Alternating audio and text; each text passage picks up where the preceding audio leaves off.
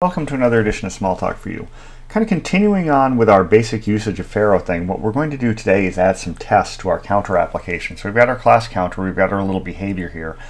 The pattern in Pharo seems to be that when you have a package called counter app or you know whatever, I have a matching package which I'm going to add called whatever you call this dash tests.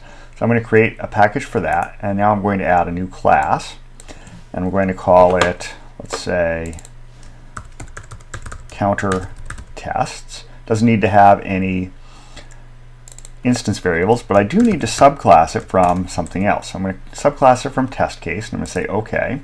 And now I get my testing class, and what I'm going to do is add a new category here. So I'm going to add testing, and it's going to put that in there. And now at this point, what I'm going to do is test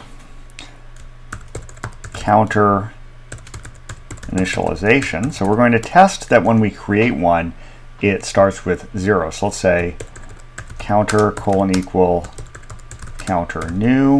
Well, actually, let's try capital C counter new. And then self assert, because that's the way test cases work. We're asserting something. Counter count equals zero. So let's apple S on that. And again, it's going to prompt me. So I'll say OK. And apparently I didn't name, oh, I need to declare this thing here, so I'm going to declare a temporary variable. So it puts that in for me because I have this temporary variable. And now at this point, what I want to do is I want to bring up the test runner, and I'm going to go down, I think, to the bottom, but let's just go ahead and start typing, and it'll find it for me. And now I can run my test, so I'm going to run the selected test, and sure enough, it passed. So at this point, I've created a test package, and I've been able to run my test. So let's create one more, so test counter add one, we'll add a new one. Now I could have just added this in, but because I'm not testing initialization, I'm going to create a new one. So I'm going to say, let's assert that formerly there, and then we'll also do self, we'll say counter add one, so we'll use the behavior.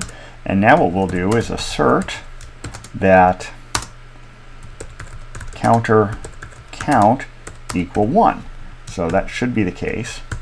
So we'll apple S on that. Now we'll go to the test runner, and now we'll go in here to counter test, and we'll run both of those, and we should get two runs and two passes. So that's really all there is to doing this in Pharo. You create your tests as a subclass of test case, add your tests, and I didn't really mention this, but I should. The tests are assumed to begin with the word test, so that's how they work.